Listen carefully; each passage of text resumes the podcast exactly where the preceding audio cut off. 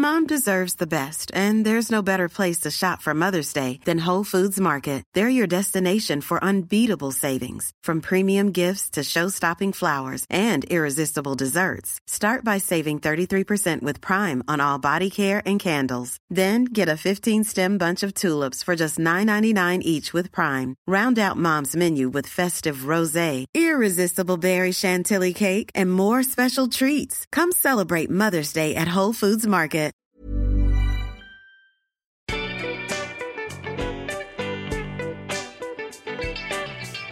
Hello and welcome to Sentimental Garbage, the podcast where we talk about the culture we love that society sometimes makes us feel ashamed of. My name is Caroline, and in my wedding photos I look all blue and wibbly. Joining me is the woman who taught your cold English wife how to feel. It's Monica Heisey. Hi. Today it's Love Actually. I'm so excited. I can't believe it's taking this long to do it, but it's the 20 year anniversary this year. That's stressful. I know, because I feel like I had full tits and pubes when I saw this movie. I guess I wasn't keeping an eye on that, but if I th- if I think back, probably too. full tits and pubes. Yeah, well, the tits tw- were late actually, but yeah, no, my tits were late. maybe maybe pubes. I was definitely like wearing a vest with bra straps and pretending it was a bra.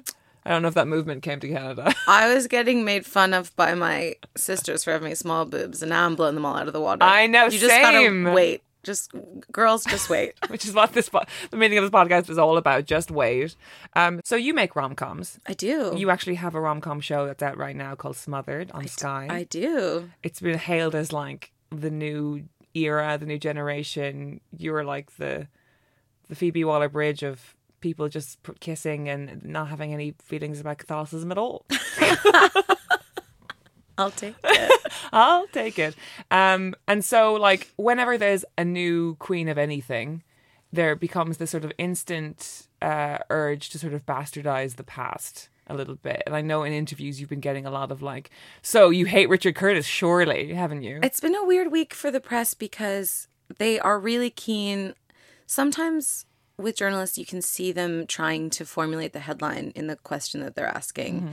And a lot of them have been like, "Don't you think Nora Ephron is out of date, or do you do you think mm-hmm. it's kind of cringe to watch some of these older rom coms looking back?" Mm-hmm. And I, it feels strange because those people are my foremothers and forefathers, and they've the Mount Rushmore of rom coms. they've influenced my work so much. I wouldn't make those the kinds of things that I do if I wasn't really well versed in the work of Richard Curtis and Nora Ephron.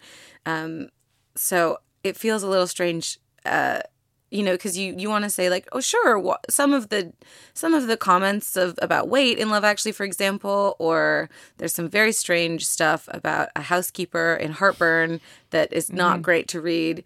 Um, but I don't think it makes sense to blanket condemn work from the past because it's re- a reflection of the past. Yeah, I, I I feel the same, and like obviously that's why I do this podcast because I feel like it has become very de rigueur to sort of um, chew through these things that are were created in a climate in the spirit of apolitical apoliticality, I guess, um, and then put politics on top of them because like surely the it just feels very unintellectual. I find it really strange and, and quite, yeah, I agree with you, quite uh, a, a not very critical way of looking at or experiencing a book or film. For example, Bridget Jones is getting so much flack. It was, I think it's Yeah. the 20th anniversary of Bridget Jones as well. oh, wow, really? Yeah, uh, there was a recent anniversary, maybe of the book, but not the sure. film. And um, there was a big New York Times piece that was like, "Women deserve better than Bridget Jones." Bridget Jones was obsessed with men and her weight and everything else. And I, I feel like I don't understand how you would condemn a character Mm. who accurately portrays the the neuroses and preoccupations of the time in which she was created Mm-hmm. as being uh, why would Helen Fielding be trying to make you know she's not trying to make a manual for how to be a smarter feminist woman. She's trying to reflect the neuroses and concerns of mm. women of her time in that moment. And she does a really good job of it. So it's not like Bridget Jones invented feeling bad about your thighs. Mm-hmm. She lived in a culture steeped in fat phobia and promoting diet culture and was as worried as the average woman, maybe a little bit more for comic effect, Yeah. um, about her body as a result. But I think it's very strange to try to sort of put Bridget Jones on trial for the cultural sins of an entire decade. Exactly. And it's also this thing that happens like so frequently, which is not giving women the right to create satire. Yeah. Which I, I is one of I just fucking it so annoys me so much. Like one thing I think about a lot is with girls, which I think is having a huge cultural reappraisal now.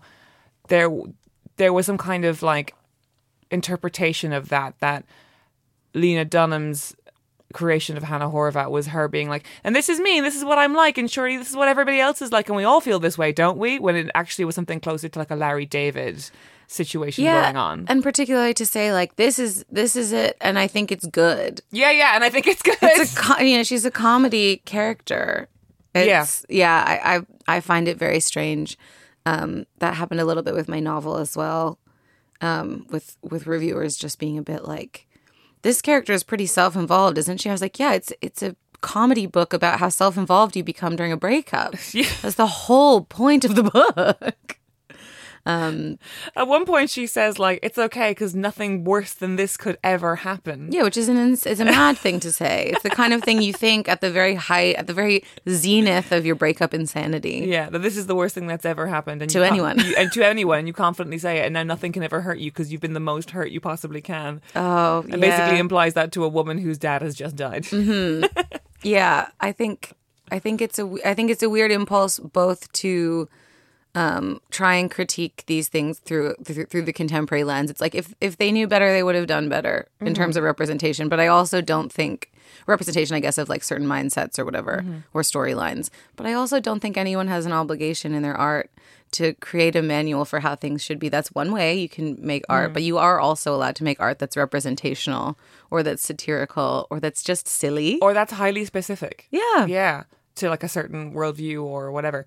Um, sorry, we'll get into the movie, but the last thing I want to say in it is like, it, just because it's like annoying me so much, and also because it's the Love Actually anniversary, I have been noticing so many articles about like, can we still enjoy it? Should we? Should like, should we relegate it to the to the backlist or something? Which obviously will never happen because people adore this movie, but it just always strikes me that like when we try and like turn art into something that like can tell us how to vote or how to exist in a society or how to even create a society we're sort of purposefully going out of our way to do make art do a job it never wanted to do. Like what it's supposed to do is sort of like resonate with us and help us identify feelings and emotions and uh, find language for those emotions or all these great things that art can do but what it can't do is like sort of tell you how to vote, tell you how to think about the world. I think it can do those things. It just depends what your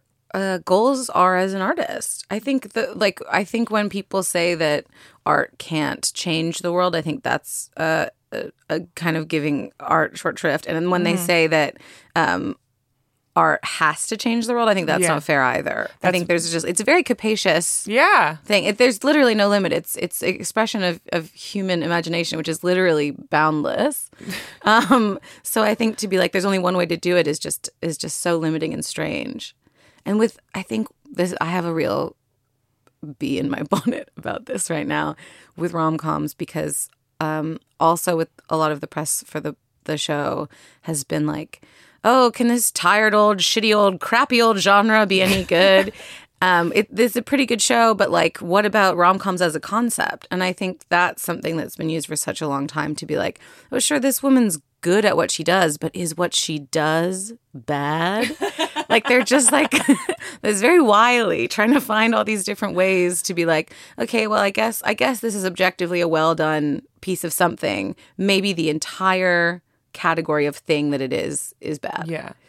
um, which is pretty exhausting and i just don't think happens with like horror movies Not at all. You know what I mean? I, I feel like there's a lot of justified, intense study about how horror sort of reflects the fears of a major society. Yeah. But like, I think not enough study on how rom coms reflect the sort of like the everydayness of society. And I think that's what people, when people go to rom coms, they mostly don't care that much about the kissing themselves. It's about the the heightened glitter of the everyday. okay You know? i'm trying to rebrand the rom-com because that the name's been dragged through the mud Yeah. uh, as the relationship comedy because all Yeah. the really good ones have our explorations of all of the different ways that people can hurt each other and help each other and fall in love with each other and uh, disappoint each other and whatever. You know there's interesting and rich mother daughter dynamics and friend dynamics and colleague dynamics and um, all the really well done ones are really thoughtful explorations of of human nature and the ways that people interact with each other in so many different configurations other than the core love relationship. Yeah. Um, and I, I, I don't think they get enough respect for that. And like behind every great rom com, and even some very average rom coms, like I'm talking real B tier, straight to VHS stuff, there's like often, you know, a huge, like fancy concept that is like there to, you know, distract and amuse us. That like un- underpinning that is some like huge, quite difficult truth about being alive. Like we just did while you were sleeping, which is a lovely movie and is an insane concept Wild. throughout. Um, but there's like uh, watching it, I was like, oh, this is a movie about profound loneliness. Like this character is so unbelievably lonely in this big city that she's almost like like no one in her life can remember her name. Like she's sort of like thin in essence, and then like it's about being seen and welcomed by a family. It, it's like it feels like such a universal and devastating truth in such a like a fluffy gorgeous movie I will say I'm pushing for lower concept rom coms. yes I think I'm I've had enough body swapping time loop, you know, what I think like if you look at the really classic ones, it's just um two people who care about each other and there's something in the way. Nora Ephron says that there's the Christian rom-com tradition and the Jewish rom-com tradition. oh go on And the Christian one, um, it's boy meets girl, and a, an, a third party obstacle comes between them. And in the Jewish tradition, it's boy meets girl, and the neuroses of one or both of them keep are the obstacle keeping them apart. oh that's so good and I, I do love. I do love it when they're in. And I actually think British rom coms kind of hew that way a little bit Yeah. as well. Like Love Actually, if you look at it, is quite low concept. The concept is it's Christmas. yeah and I think that's so smart because it's so it's such a good way to bring everyone together. I mean, it's basically like the same thing with four weddings and a funeral. It's like what is a a time of year or an event that will bring everyone together when we mm. need them. People who don't see each other all the time, but who are thrown together in this particular way.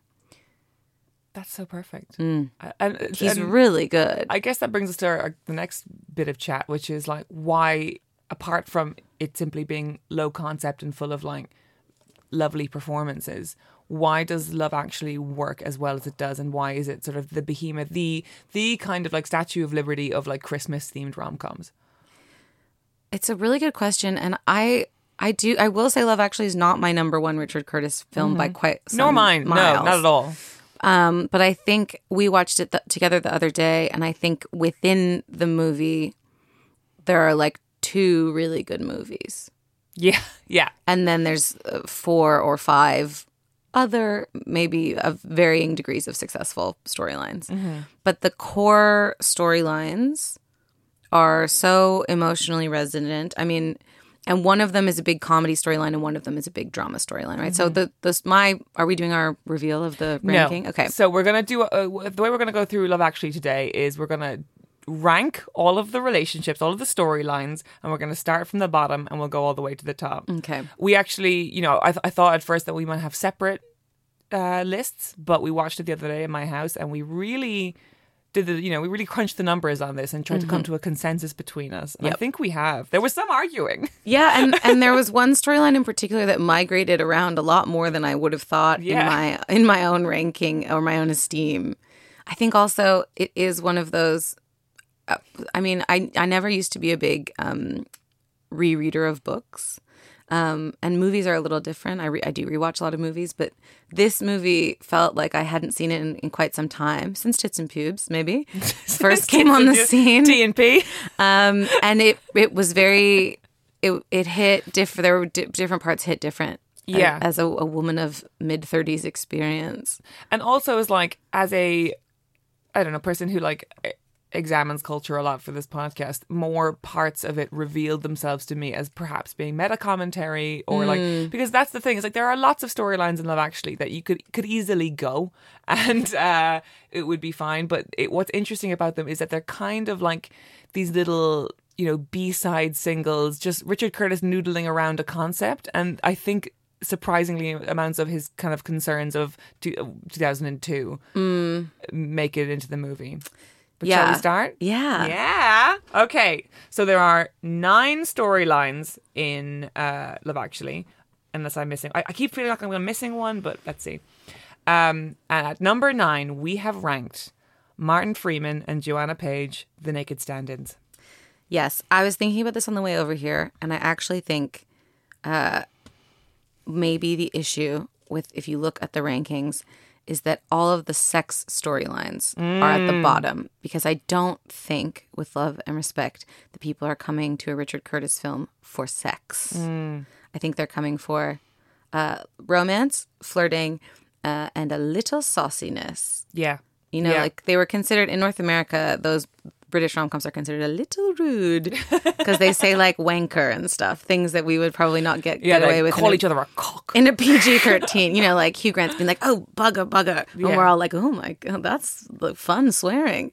Um, Yeah, I remember that moment in Notting Hill where like the flatmate comes out and he's like in his underwear kind of thing. I remember it feeling like strangely risque at the time. yeah, I mean, because it's very, the costume department did per- a perfect job. It's very saggy undies Yeah. that he's wearing. Those could, those, a ball could come out at any moment. Yeah, it's a proper stuffed, like, it's a stuffed hammock. But I think, yeah, this storyline with the stand ins, there's not enough to it. And I think there, it seems to me like there's a sense of like it's titillating and kind of exciting. It's very carry on, isn't it? It's very Barbara Windsor or something. That you It's know. very, it feels quite British. yeah, it's like hoo hoo boobs, Yeah. like tits, Yeah. knockers, Like, oh, they're being quite, de- the whole thing is they're being quite demure, even Yes. though they're nude and simulating sex. Yes. And like many of these, li- and I think, you know, uh, Richard Curtis has sort of, he famously lost Best Original Screenplay for Four Weddings and a Funeral to Pulp Fiction. Right. And, you know, ha- bears it no will ill, ill will because he loves Pulp Fiction and he's called Love Actually his Pulp Fiction, which is that all these interlinking storylines, some very small, some very large, some That's a crazy thing to say. But like, if you think about, it, there aren't that many. I mean, after this movie, there was this huge wave of like uh, holiday event day sort of big cast movies that are all pretty much horrible. And I think that's why this movie gets a, a bad rap. I actually think Mm-hmm. that it's being tarred with the brush of its imitators. oh, Yeah. you should teach a chorus. All these, all these sentences you're saying, tarred with the brush of its imitators. Uh, Yeah, can you tell I had no sleep last night? I'm really like No, say, use a big all. word. Use Yeah. a big word. um, yeah, I I think it's like it, he spawned all these copycat movies that were not as good that he didn't write, Yeah, yeah. and everyone's like, oh god, another big old holiday ensemble piece, and it's like, no, that was so such a good concept that that people stole it for like a decade. yeah, yeah. That's not his fault. And I can see why it became such a huge trend because it's like, okay, we can get three days with Ashton Kutcher. Yeah. You know? and now we now Ashton Kutcher's in our movie. Yeah. Or like, you know, The poster has 500 famous people. on it. exactly. Yeah. The only one of those movies that I enjoy is um He's just not that into you. I think it's quite good. I hear it's good. Is, Yeah. Does that take place on a holiday? No, just a rom-com. It's just a kind of a huge ensemble piece, Right. Where many of the storylines could go, but all add up to something kind of pleasurable. Yeah, famously, I've never seen that, but uh, the advice Famously, is you've never seen No, I was going to say famously. That's very good advice from that movie. Slash, Yeah. slash dating book. It's very good advice. yeah, slash dating book tie in with Sex in the City. Yeah, it all it- goes back eventually. It's very if he wanted to, he would. Ladies, ladies. Yeah, it was uh, women's the game of the early noughties. Um, but yeah, the, the, the, like I think the naked stand-ins, it feels very much like a storyline that was a post-it note that like you know when you're in a production meeting or a production company with like a when like a TV production company takes you out for lunch and they're like what are your ideas and the first three you've put all your heart and soul into and you're like and it's a reflection of womanhood and the time and this and London and they're like yeah no next and then you get to your like last sort of like Yeah. fag packet idea at the end and you're like two two stand-ins they're nude but they're shy yeah, they're like, "Do you do you have anything with a dog?" And you're like, "I could, I could." And then this is the dog idea. Yeah. I I do think also. Um, they're both really charming actors, Martin Freeman and the woman from Gavin Mm-hmm. Joanna Page, Joanna yeah. Page. They're both really charming, and I think it just feels like a slightly under under worked storyline because Mm-hmm. also she has the I think the worst clanger in the whole film, which is that she turns to him and says, "All I want for Christmas is you." And they're about to sing that song, so we didn't need that sentiment expressed again. And she could have said something that a person would say there. Like, yeah. You know, like you know, Richard Curtis it up a bit, fumble the line. That's how people are. They they try to say something and then they go, well, you know what I would really enjoy, what I would love, Yeah. Is is. I- is for you to come. We could go somewhere. You know what I mean? Like don't don't say it. It it's just it, never comes out how you want it to in life. Although, I mean, this is ranked bottom, so I have absolutely no attachment to the storyline whatsoever, and I do think it could go and the movie would be the same. Yeah. See what that's very damning. That's very damning. However, I do think part of the charm, if there is any to this storyline, is that they are both kind of like odd nerds doing a ostensibly cool and racy job. And the idea that an odd little nerd would, would like pre prepare saying this Yeah, that's it's quite believable to me. That's true. I I do wonder who they're standing in for. Like what? Like it goes They on have- for weeks of them just doing these. It's a long shoot, and also they are very normal looking people, mm-hmm. but then they're having sort of very porny style sex in like a golden bedroom. So it's like, is it a porn movie and they're the lighting stand ins for porn, or is it a, a film? And can porn even afford lighting stand-ins generally? Yeah. Yeah. I think there's, I just, it feels a little underdeveloped to me. Yeah, I agree. Sorry to it. Moving on. At number eight, we have Laura Linney and Carl. You wanted this to be bottom. I really have a hard time with it. It's bum out. It's first of all, incredibly bum out. it's super bum out. It uh, there's n- there's no comedy element to it at all. Um, yeah, So it's one of the m- more objectively dramatic parts of the movie. But again, any good rom com, and you see this in Richard Curtis's other work, has that blend of drama and comedy mm-hmm. very seamlessly, moment to moment in the same scene. And this is just bum out, bum out, bum out, bum out, bum out. And I don't believe them as a couple together. they're the casting is so strange. Chemistry is uh, chemistry and a mix of realistically well observed comedy and drama are the only things Yeah. you need for a good rom com, and I don't think this has either. And I think as well as like for any good rom com, I, I come back to this example a lot on the podcast just because I think it's a a, a great example of uh, a really artful trope, which is that uh, in Sex in the City, Samantha doesn't have cancer; she has cancer in a premiere. So if you're gonna like, if you're gonna have a really like upsetting and real world issue, there has to be an intersection where the glamour and the and the fun has to rise to meet it at the same level. But instead, we have Laura Linney, who is kind of like a like a dowdy office worker who works for Alan Rickman. Yeah. Um, At their, do they ever say what they do in, in there? no, No, never. no, no, no, no. Um, and she's sort of a nice, well-meaning, shy American who is in love with her coworker Carl.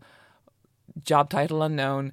Uh, but uh, her entire life is kind of at a standstill because she is uh, the guardian for her very disabled brother. Wouldn't it be more interesting if she suddenly sparked up an actual sexual relationship with the like hot European guy in the office and was trying to keep a secret from him that he thought was an affair or that he didn't understand where she was going. Maybe he thinks she's a total playboy and is like running off all the time because someone else is texting her. And we find out she's going to visit her brother in this care home. Oh my god! I hope we improve them all like this. This is that's so good. because that it's the same thing of like conflict between an unlikely kind of sexy office mm-hmm. guy and the woman who's had a crush on like she can't believe her luck right there's that little scene where she she is very rom-com she like leaves him in the stairwell and goes to the nearby stairwell to sort of scream and freak out Yeah. and like imagine that vibe was the whole storyline and then the brother can still be there but also it does make the brother seem like this like big drain on her life and Yeah. people who have family members that they have a duty of care towards don't all feel that way like it just feels like Yeah. a really relentlessly negative portrayal of like taking care of a loved one. Which as you say in the said a minute ago very well is that like you know art art can change the world and art cannot change the world. And also art can be a kind of a um a, a, a joyful portrayal of of uh, living with sort of disabilities which actually Richard Curtis has done a lot Yeah. with um who's that character who's the wheelchair user in Notting Hill, Mm-hmm. um, and also the uh, hearing impaired brother in Four Weddings and a Funeral. Like he actually does incorporate this into his work fairly substantially. Um, but this is just a it's a bluer note of like yeah some and some families it's like this some families people are all alone with the with the duty of care and it does get in the way of their life and I'm okay with that being represented Yeah. but I, if it's gonna be love actually I need a bit more sparkle like I need a spoonful of sugar to help that medicine go down Or just something, again, it feels like one of those storylines that doesn't quite. Because the ending is just she she never hangs out with Carl again. They- Yeah. They, never they never do it. And they they don't. The im- implication is they're not going to see each other again because she's botched it.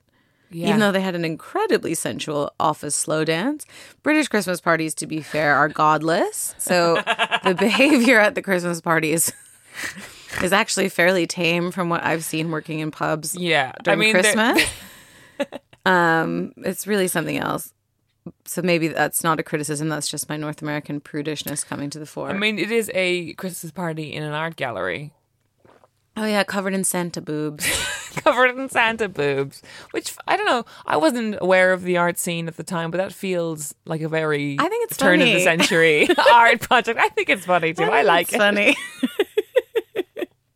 but it's also while we're on the um the Santa Rye. Lane has a really similar thing. Actually, I never thought of that, but like, Yeah. I wonder if that's a reference in Rye Lane oh I I have because there's the.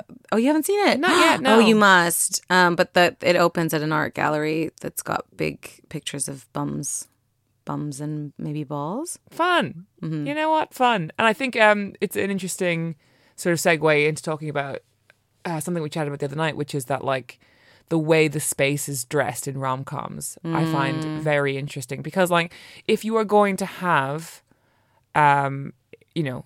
A movie, a, a two hour movie that is just about relationships and people talking, your eye needs to be satisfied. It can't be distracted by too much fashion, which is why all Richard Curtis and Nora Ephron characters are basically wearing jumpers all the time Texture, baby. texture, Texture, not pattern. That's right. Mm-hmm. Texture, not pattern. No message tees. yeah, yeah. Um, and the and the way like a Richard Curtis house is is we noticed when we we're watching is like eh, it's like a big white room filled with shelves, and the shelves are filled with shit. yeah. And that how satisfying that is for your eye to like slowly dart around that. And And how detailed that work is for the production yes, designer. yes, Yeah. like um i mean everyone always said I, i've listened to a couple of uh, podcasts about sort of how to design wardrobes in in rom-coms and uh, how it is among the most difficult thing to design because if you just like order a bunch of clothes in from like a jc penney's or whatever it won't look it, it will just have that uncanny valley weirdness to it. Like it's why carrie bradshaw's wardrobe is so important to us and it's so important that like we can see the kimono hanging up there and that things get moved around and Yes. they're lived in quality. Like it's a very hard thing to fake. Yes, we had this conversation a lot when we were in pre-production for Smothered about wanting Sammy's wardrobe to feel like the wardrobe of a 26-year-old woman living in London. So we were like, you know, what are her staples? You know, we had like a long conversation about Doc Martens. right And there was some discussion of like, well, her flatmate is in Doc Martens. Do we want them all in Doc Martens? And I was like, yeah. They're 26 year old girls living in London. Um, and then like while we're on the Laura Linney storyline, as much as I don't like it and it bums me out, um, the way she is dressed, I think, is very accurate to who that woman is. I think Laura Linney plays a mouse too well. I want I I don't like I want to shake her character. You just hate her. I do, ah, listen. I don't think it's fair to like just have an aversion to someone, but if I did, it would be to her. but I'm working on that part of myself, so no, I don't. Do you know what? Actually, I support that because I feel like generally when people have like an aversion to actors, it's so obviously jealousy. Like when people are like, Mm. I just can't stand Anne Hathaway or Keira Knightley or Natalie Portman. It's like, yeah, because they're stunning and talented and they seem sweet. Of course you hate them. Yeah. But like when someone like hates a kind of a very specific character actress like Laura Linney, I'm like, you know what? Fine. She went to Juilliard. She doesn't need my support. She's doing amazing. She's doing great. But there's like a way that she dresses that feels like a woman who moved, an American woman who moved to England because she did Jane Austen at Okay, university. this is actually really rude to come for me like that. and like we we've talked about this woman on our Pride and Prejudice episodes. Sort of like we call her Mr. Darcy, American cat lady. That's because really her rough. because her cat is called Mr. Darcy. Oh you know? God, yeah, yeah. But it's kind of these pale roses and pinks and this kind of very early noughties embroidered monsoon style. Monsoon, you, you know anything about the in shop a monsoon? big way. Yes, Yeah. I do. Yeah, I do. A cardigan with like a little sort of formal uh, scarf with like applique Yes. on it. Yes, like yes, like a pale pink cardigan with a sequin little bow Yeah. because it's a party. you Yeah, know? yeah, yeah. And that that hat is just she wore that hat to a wedding, you know? Oh, the the wedding hat is not right. You're right. it's not right. Well, Big brown hat at a wedding. very little in that wedding is right. I guess she's like, oh, it's an English wedding. They wear hats to these, and it's like, not those, babe. not that Not, hat. not those, honey. Not that kind of hat. Is there anything in the Laura Linney and Karl story that you enjoy? I like when Alan Rickman is giving her advice, Oh yeah, that is. but I basically would watch Alan Rickman open his post. so R.I.P. I know. I'm sorry that he died before you had a chance to have sex with him. I not even have sex, just a a a, a thoughtful t- ten to twenty minute flirt that toes a very clear, uh, respectful line to his marriage at a work party. Yeah, That that's my dream, my actual dream. I would. Yeah. So a perfect situation with Alan Rickman would be, you know, that um, Friends episode where Chandler is like in an ATM Yes, with Yasmine Bleeth. yes, Yes, it's like that. It's like playing a little game sitting on the floor of somewhere and then just parting ways. Me and Alan Rickman in the queue to see the Queen's Coffin. yes! We're stuck together for hours, but in quite a strange way. playing a little game. Neither of us really knows why we're there. Nice. that could replace, that storyline could replace this one and we'd all be happier. Oh, yeah. Anyway, let's move on. Number seven Colin Firth and his housekeeper Aurelia. Oh yeah. We're moving up the list. So clearly we like the story enough mm-hmm. to not put it at the bottom. I'm actually so surprised that this has ranked Yeah. below the other thing that is coming, I think. I think the one after this is Other Colin. No, yes. But I have an argument about other Colin. Okay. So Yeah, I'm su- I'm surprised because this one has a more more. I think the bottom half is sort of the slightly underdeveloped stories. I would have thought, but then this one is a fully developed story. It has a clear beginning, middle, and end. Yeah. Man finds his wife uh, sleeping with his brother, and then uh, goes off to the south of France yes. to write. Yes. falls in love with his much younger uh, Portuguese housekeeper who does not speak English. They develop a bond deeper than words very quickly. He learns Portuguese and proposes to her. In the space of about three weeks. That's right. Yes, because it's the run up to Christmas. Um, the best thing in this storyline is the uh, woman from the cleaning agency. Oh, yeah, I love her. She's just great. She's very funny. Those kinds of characters, those flyby characters that are like incredibly hilarious, but not written to be these ridiculous big comedy characters. Yes. Love them. As funny as a strange person in real life is. Exactly. I would say that if um, Richard Curtis, I think, has very few like flaws in his work, but one of them is that he tends to overload the basket with kooks. Does he? I think Only Notting, in the friend group. Notting Hill has one too many kooks and it almost spoils the broth. Do we need the bookshop kook and the sister kook? Oh, I You know like. I mean? And the roommate kook. There's like too many too many big kooks. But then know? two of the kooks are put together at the end, so that makes sense why those are there. I just think we could lose that bookshop kook. the the gay one, Yeah. or Dylan Moran stealing the book. That's, you know, I, I just think there's a few too many kooks. I'm unfortunately think Notting Hill is a borderline perfect film. Yeah, me too, which is why the kooks unsettle me. But this, yeah, this the housekeeper like arrangement woman is Yeah. so funny. I I think Colin Firth is not being able to play up what's funny about him because like in Bridget Jones's Diary, he gets to lean into being slightly overly stuffy. Like they play the funny side of being the good guy. yes. where he's a little too formal and he's a little uh, when he tries to make a joke. My favorite thing in Bridget Jones's Diary is when, when Mr. Darcy makes jokes, Yes. he does a little smirk where he's proud of himself because he's not a fun enough guy that they come that naturally to him, yeah, but which is really sweet. I think it's so human and lovely. you're right. And when he's um, my favorite bit in Bridget Jones is when they meet in the lobby of that hotel, and he's talking, he's babbling about the rookeries or something. Oh yeah, and Hugh Grant just goes, "My, what a Fascinating life you do lead. Yeah. Or all right, Cleaver, y- you and me out- outside. he's yeah they they play the fun part of it but in in this storyline because he's been wronged mm-hmm. quite quite egregiously wronged Yeah. Um, he's it's really down in the dumps and we don't get as much full on charming colin firth as we could That is true. Yes. And I just like I don't know, just the whole storyline it feels a little too twee. Yeah fun fun referential moment when it's the woman who jumps in the water Yeah. um you know little that jumping in that pond will haunt colin firth for the rest of his life Oh my god. Maybe in a good way. I wish there was something I had done in my 20s where everyone was like, God, remember when you were so sexy that time? so maybe haunt is the wrong word, but it is following him around. I think about this a lot with Colin Firth, especially because we just did these Pride and Prejudice episodes of Mm. that like like Colin Firth occupies the role of Mr. Darcy as though he were Bond.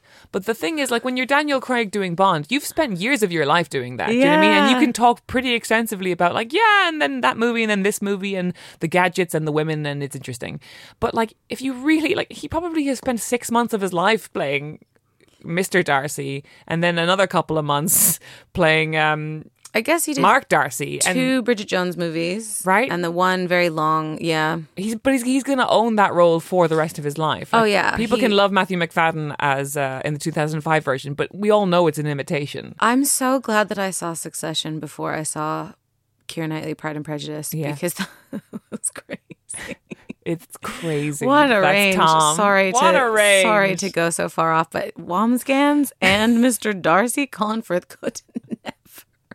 Although he's amazing in that crazy staircase show. crazy staircase show. It's called The Staircase, and it's uh, absolutely nuts. Is Matthew Macfadyen in it? no, it's Colin Firth Oh right. playing quite a strange, unusual, sort of like kind of comedy, kind of dark, dark, dark character. It's the farthest I've ever seen him go from Mark Darcy. Okay. Well, good for him. Sorry, I'm wandering all over the place with this No, okay. So the back to the storyline. Aurelia and Colin Firth. Um, the, the the sort of like we're we're connecting beyond words and like our subtitle her subtitle thing is kind of in canny response to what he's saying even though they don't understand each other Mm. sort of makes me a bit bleh. but I do hang on now is there anything I enjoy about it there must be because it's ranked fairly mid Here's my pitch again to fix it. okay great I think it should have been a story about a man going away to write his book, falling in love with his housekeeper. They're not speaking the same language. He basically has a full love affair with with her in his head. uh-huh Because he's so heartbroken. His long term girlfriend was just banging his wife. yeah And then maybe she says something kind to him at the end that allows him to go home and start over. But there's no proposal. There's Yes. no learning uh, Portuguese and English for each other. And there's no real actual like this one would be kind of a about the love you can make up in your head. Oh, that's way better. Right? And also it would be it would be one of the ones that's slightly lower down in the mix, but more charming because there isn't as much movement. Yes. This is the thing I think where Love Actually falls down a lot is that like and I only mean it from a, a story structure point of view, is that it, it sort of jumbles how much time it's giving each storyline. Like I think, for example, if the maybe if the naked stand-ins were given maybe not given more, it would be it would mean more. Mm. I'm not sure. But it just seems like Colin Firth storyline is given acres of mileage Yes. when it doesn't feel like there's a lot to say because it just it kind of clangs and it feels a bit too saccharine. But I think if it was a, a smaller storyline, and you're right, if him just sort of like fantasizing about her and sort of being kind of doe eyed about her and like being awkward, mm-hmm. It would be more charming, maybe. Yeah, or like realizing that she had a crush on him. You know, just something. Yes. something about Smaller. It feels like his heartbreak is never is underexplored, right? Like, Yeah. the opening thing is like he comes home and here's his wife, Wife, I think? wife, uh, saying something incredibly. First of all, she calls him a loser and sends him out to a wedding, Yeah. and then he comes home early to check on her, and she says, "I'm naked." Big boy, and I want you at least twice before Jamie gets back. Which is so, so like um over the top rude and gross thing to hear your wife saying about you about your brother. Um and i think they the the storyline misses a beat where he's actually having a tough time. And i know he's english but they they do still have the feelings. They put them somewhere weird, but they still have yeah, them. they put them into their. They put them into the housekeeper, Yeah. which I think would be interesting to kind of lean into that. How delusional I'm obsessed with how delusional you are when you're heartbroken, basically. yeah, yeah. Perfect. You fixed it. This is so um, This podcast cocky is of Monica us. fixes This it. is so cocky of us. Obviously, the movie is wonderful, and there are so many considerations that go into. But there's also the something. I mean, not to be like "Oh, it's problematic or whatever, but there's something about like when I found out my housekeeper was thin, I realized she was a person. There's a lot of strange. I mean, people have already gone into this. We don't Yeah. really need to, but there's a lot of very strange, very 2002 weight stuff. yes, at the end of the storyline, when he goes to Portugal at Christmas to find her, and She's got a comedy sister. she's got a comedy fat sister, which is horrible Mm-hmm. um, and very unkind. Um, but also, it makes Portugal look like somewhere that's like in the Soviet Union in the late 80s. Yeah, they're all wearing shawls, They're all wearing shawls. and they're all talking like, "Finally, Aurelia will escape." yeah. Okay. She'll escape the communist regime here in Portugal. yeah, to Britain in 2002, which was uh, was was it thriving over here? It wasn't thriving. Hmm. I don't know. It was still Blair, I guess. I don't know. It was Hugh Grant. It was Hugh Grant, who we'll get to. Next on our list is, um, oh, number six, Colin in America with January Jones, Elisha Cuthbert, and eventually uh, Denise Richards. I can't believe that that's so high up. I know. but- I, I really do think this is a victory for me because I did keep. You wanted to put it bottom, and I kept arguing it up. yeah. And um, you can be very rigid and inflexible on things, but you really, I, I did win you round, and I felt so proud for having won you round. Yeah, I was won over because I'm op- I'm softening in your old because I'm becoming a, a softer person. Um, so people hate this story, and I get it because it's it's stupid. Bad time to take a sip of water. yeah, it's dumb. Because there's no, you know, it's one of the smaller ones. There's no real story. It's just like man is fed up of like icy English women. Decides he's gonna go to America where English people are valued for the charming Yeah. uh, gentlemen that they are, and and then he does it.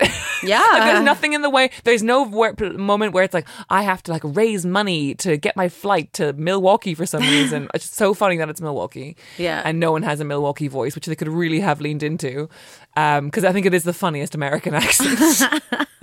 uh, but uh, yeah, and so there's no, there's nothing in the way of it. He just goes. no conflict at all. But I think that's fun. I think it's so fun, and I also think that it's like an interesting like meta wink of Richard Curtis, who has mm-hmm. like blown up in America. He's been working for a thousand years at this point. He's done Blackadder. He's done all this stuff with Rowan Atkinson. Like you know, he's a he's already a big deal, but nobody in America would have known who he was. And then Four Weddings breaks in America, and he. And then he makes Notting Hill or whatever. Like he becomes a huge sensation Yeah. by selling this version of the buffooning British man. He's responsible to for a lot of my problems. Yes, yeah. for a lot, a lot of North American women's problems, I yeah. wager. Yeah. And I think that's so funny that he's like, he's discovered that, oh, we can put any old toad in front of these American women and just make them stutter a lot. Any and they'll go toad. for it. Put some respect on Hugh Mungo Grant's name. Grant! that man is wearing a button down at a level that should be studied by scientists. But I, I do I do think that is a, a very uh, astute observation from you and, and funny and wry thing from um, Richard Curtis to do to be like, yeah, some any old any old random any old rando can And just go over and say words, Colin as well. Sweet, slightly nerdy name. which is kind of funny if you think about like, if you were just to see, I think, a young Colin Firth on the street or like meet him at a party, then that's kind of his thing is that like he's not charming at first, but he grows on you. That's Oh. the whole point of Mr. Darcy. The way that he was be he was sold to the world as like a huge sex symbol, and his name is Colin, and he's just this quiet, gawky guy, but has a certain something about him. And then to name your rando British hero Colin is really funny. It is very funny. Yeah, I think it's. I think it also uh, is very energetic, right? It's like Yeah. the opposite of the Laura Linney storyline, which is like all drama and all conflict and no moments of lightness. And maybe that's why these two parts exist. It's like rather than have that light and dark in each storyline, Yeah. there's like a dark storyline there, and this is all light. And maybe that's why it works because uh, all successful Christmas movies are made to be had on in the background of, of like oh having friends over kind of thing, mm. and they're they're meant to be. You're supposed to sort of glaze in and out, and most of the storylines in Love Actually, when taken apart, are completely imperfect. And most of the time, I'm like, oh, it's this bit. I don't really like this bit that much, but I'm watching it, and now suddenly I'm feeling things. Mm. It's like it's it's about the cumulative effect of Love Actually rather than the individual effect. Yeah, I think it really contributes, and maybe this is how we got it farther up in the ranking. It really contributes to the mood Yes. of the movie, which is like it's jolly. There's snow, right? By setting it in Milwaukee in December, you get a lot of snow. Right. That's fun. Um, some stunt casting with those hottie American hotties. Right, and and the way they're like just playing ball as well, and it's like such crazy porn dialogue and crazy porn acting. Yeah. That, maybe that's what Martin Freeman's doing the stand-in for. Is the Col- the Collins story? the Colin story. Yeah, so that I find that weirdly, even though it's it's just the same thing as the stand-in storyline of being like, ooh, sexy, naughty, raunchy kind of thing. It's I find it way more pleasurable as a storyline. Yeah, because it's not as um it's based in an emotional reality, right? This Yeah. guy is like, I'm gonna I'm. I feel unfulfilled and overlooked here, and I'm gonna go see if my dreams can come true. Yeah. sex- sexually, and then they do. It's an American tale, but it's not with mice. Um, but and it's funny as well because it's like every person he knows or his best friend is just like, this is an insane idea. No one's going to appreciate you, a complete two out of ten human being, just because you can say the word bottle. Yeah. And they're wrong. They're wrong. just like everyone was wrong about Richard Curtis because he remains like the living king of the rom com Yeah, because he sold this vision of British men into a global audience. Undisputed king. Yeah, Undisputed king. yeah, You met him. I did. How was that? He was incredibly nice. Oh. He was so nice and polite and um, like funny, but not in. Sometimes I feel like show busy people can be really funny, but in a sort of like practiced way where they're like so used to everyone like falling over themselves to Yeah. laugh at their stuff. But he was just like self deprecating, charming, professional. Like couldn't have. We were doing like a promotional exercise for Sky for um, our our rom coms that are both coming out on Sky right now, and. uh it was very strange for me to do that with someone whose body of work could be like my specialist subject on Mastermind. but I felt very comfortable. He Did was, you keep it together? yeah, mostly. I, Well, I, uh, I have complete faith in your ability to keep it together with someone like that. really, Yeah. I didn't. I was. I I will say in in sort Your of demure Canadianness. in classic rom com fashion, I realized after it was over that my shirt had split a seam Oh, no. down the side. so I'm curious to see if that Appears shows in the video. the video anywhere. Um, just my bra, just my bra sticking out while I speak to my hero. He would have appreciated that. Not just uh, your boobs, but also, which are wonderful. Uh, but, just the, the little gawky moment. It's very, yeah, it was You know? very like ooh, the music, like dun, dun, dun, dun. And then you spilled your coffee all over him. Yeah. And then the dog you were walking around around his legs, and then you were wound together. He did pretend to put a wedding ring on my. Fi- we were we were making up a rom com Right. together for that. We were pulling sort of like elements of a rom com out of jars, and then had to Right. come up with a rom com together. And at the end, when they got together, inevitably he pretended to put a wedding ring on my finger, and I was like, just don't um, blush visibly. Oh. You know what I mean? Like, it's not like it was romantic. It was just like, I can't believe I'm a- acting at the end of a rom com with like the person who invented them in my oh mind. Oh mind. my God. I can't wait to see this video. Maybe it's never coming out. maybe it's maybe there's too much bra in it. Lost footage. All right, let's move on past Colin. I feel like I've made my point. I've vindicated Colin. He's at number six. Number five, we have Keira Knightley, Andrew Lincoln, and Chiwetel Ejiofor's storyline. This one is controversial, I think, in the world of Mm-hmm. Love Actually fandom Yes. for a few reasons. Hmm. Keira Knightley's like 17, so that's part of it. She's like six months older than the child playing drums. that's r- oh god, that's right. So she's she's very young, marrying a full adult. Yeah.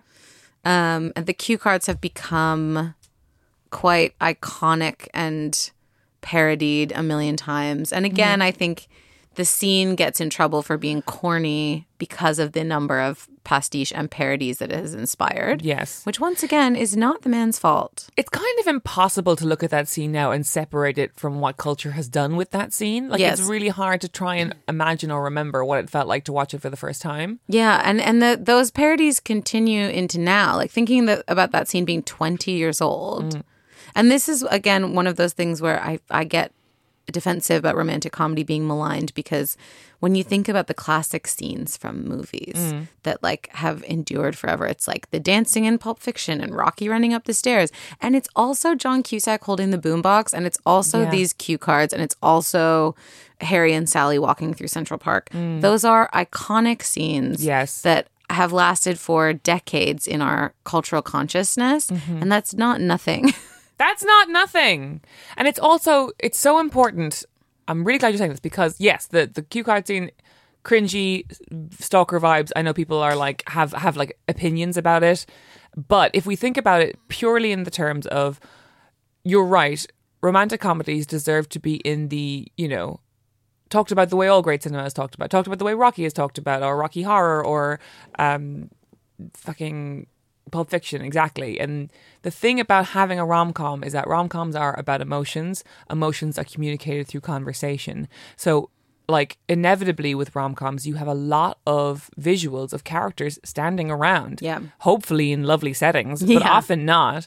Um, and so you really have to work that much harder to make huge visual moments because cinema is a visual medium Yeah. really stand out and pop and be memorable. And so those cue cards are really important in like the visual identity of the film lasting a long time. You're so right. But it's also not unusual in the history of like maybe this is a big stretch in the history of like uh, theater and film mm. to make a, dra- a more dramatic version of what's real.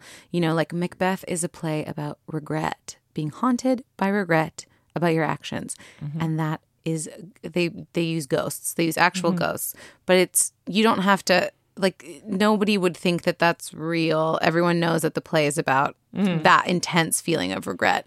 The ghost is like a, a like you say like a visual way to represent regret and then mm-hmm. we get these beautiful speeches about what it means to have done something awful and have to mm-hmm. live with the consequences.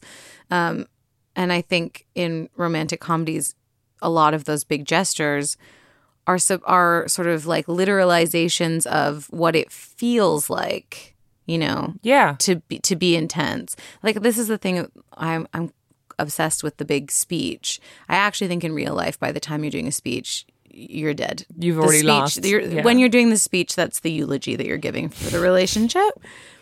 But the reason that we that we love the speech, I think, in romantic comedies is because it's it it takes um years of a relationship or months of a relationship and condenses it into one kind of paragraph, right? Mm. All the things that they say in the speech are things that ideally in a good relationship are being said to you or communicated to you mm. verbally or non-verbally during your relationship. You know, someone being like, I love you and I'm going to be there for you. Or like, you know, the When Harry Met Sally speech, he notices everything about her. What Yeah. he's saying is, I've been I've been looking at you and understanding you mm. and I know you and what I know I love. And that you can say that in a speech or you can say it over the course of a relationship, but you can't show the whole relationship in the movie. So we have the speech. Very nice. Thank you. Very nice. I'm really on my high horse today. Can you You're tell? really on with it. I can't believe you've had no sleep because you are like absolutely galaxy braining this podcast. Can you tell I've been doing um, press about romantic comedies for the last week and a half? Just like fighting off people being like, "Do you think Nora Ephron's out of date?" I'm like, "No." My eyes go fully black. wow. Mm-hmm. So yeah, okay. Keira Knightley. Um, oh, the cue cards. Yeah. I want to start though from the beginning of that storyline because I that wedding has I've I just have so many questions about it. What was strange watching it this time around because I don't think I've watched Love Actually fully for about five or six years before we watched it the other night at my house.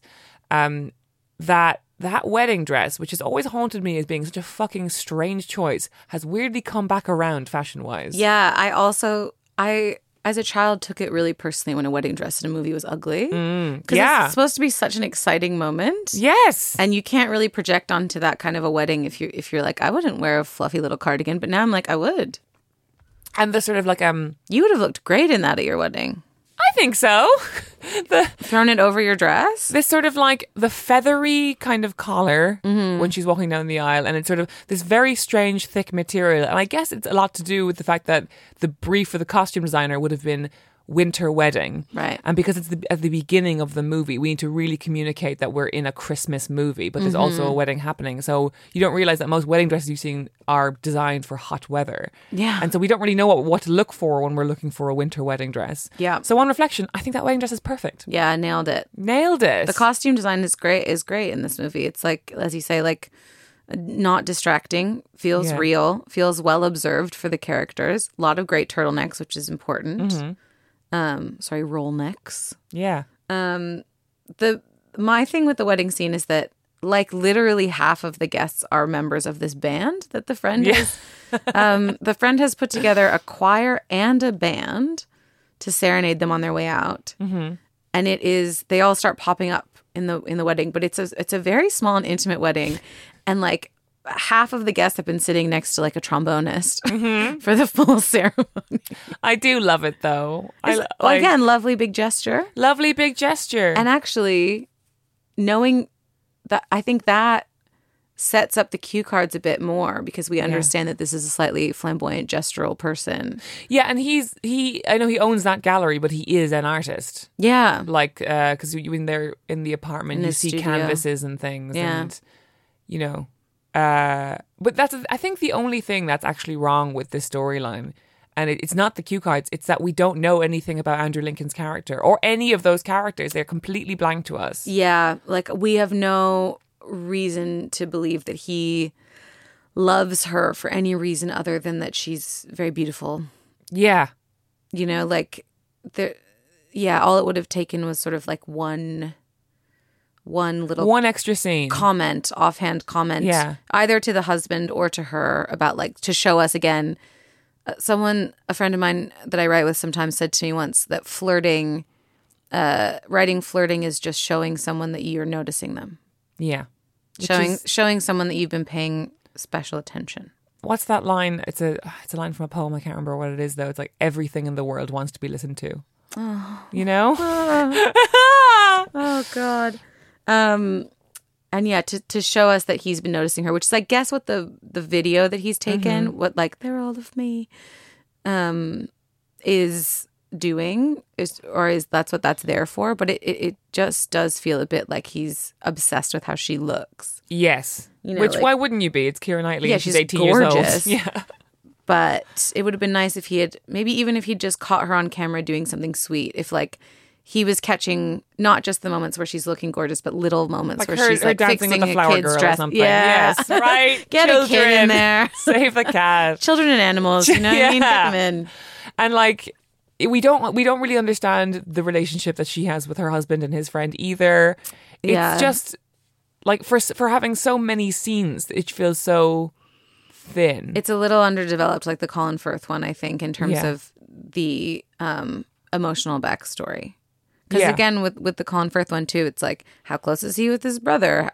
How um, was he? Were he and his wife have, having problems, or has he been totally blindsided? Like there are questions that that undercut a little bit the the more romantic parts of the story. Yeah. I wonder. I would just be. I, this is his directorial debut, Richard Curtis. Everything else he had written before this. Um. So I, I wonder, just like in the editing of the whole thing, was there more material that just got left on the floor? I bet there was so much. Yeah. just because it's it's I can't believe how much they cram in. I know there were whole. There were at least two whole storylines that were completely abandoned. We see nothing of. Really? Yeah, I can't. I remember reading what they were, and they felt completely bizarre to me, and not what I would have expected. things change so much. I mean, this is such a boring, over overly made observation, but things change so much in the edit. Like you almost make a total right re- Yeah. rewrite the whole thing in the edit. I remember someone at Working Title saying that like Bridget Jones was the movie that taught them that anything could be saved in the edit because it was a complete mess in the first cut. I heard that too, and I can't believe that that's Right? true because. Every single scene and frame of that movie feels so intentional. But actually, I recently watched um, I'm on a I'm on a health kick right now, and it's led to some boring nights. Um, and I recently watched deleted scenes from Bridget Jones's Diary. Okay. Okay.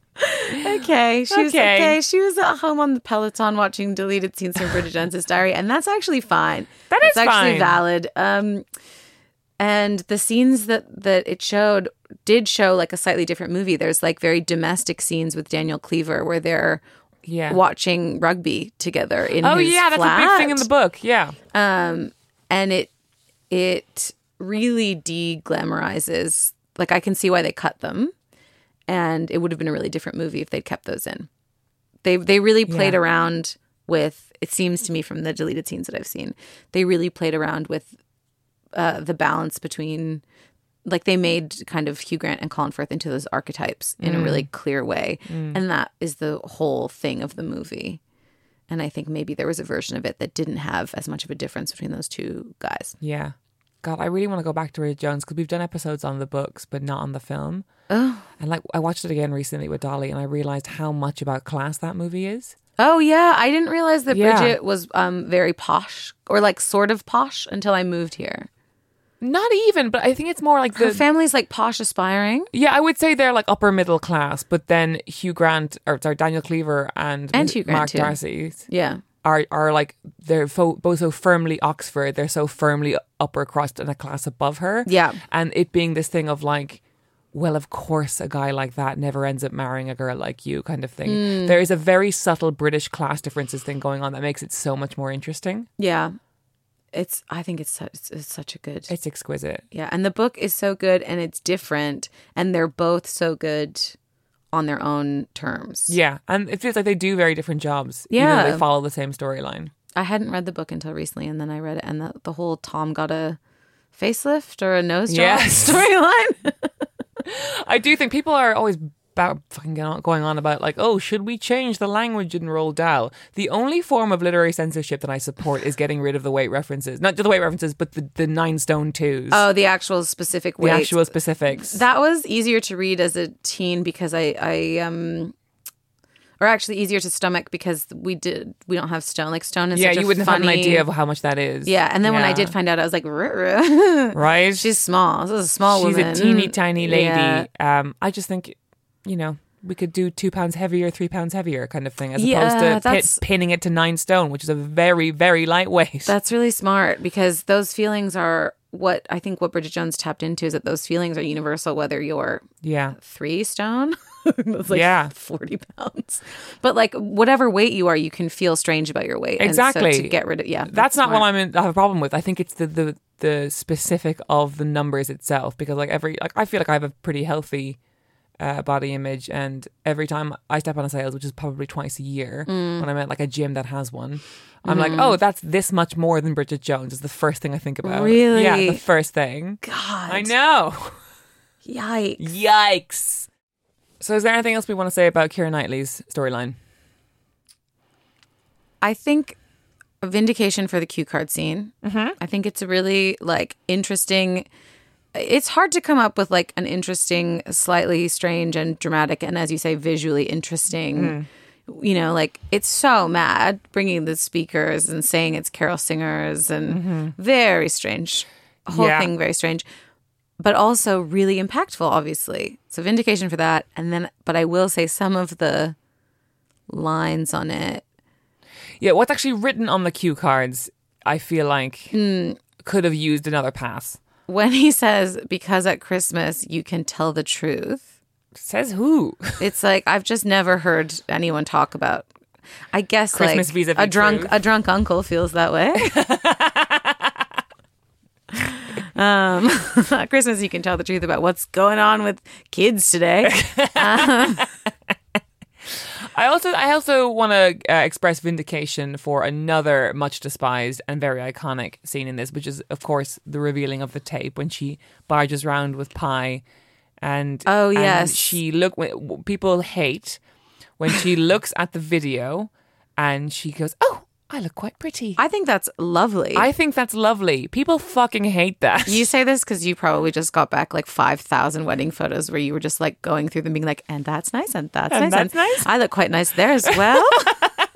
But like, I, I, I think something that we've like been keep referring to on this podcast last few episodes because we've been covering the Pride and Prejudice is uh, how much hate there was for Keira Knightley at the beginning of her career, which I think has subsided now.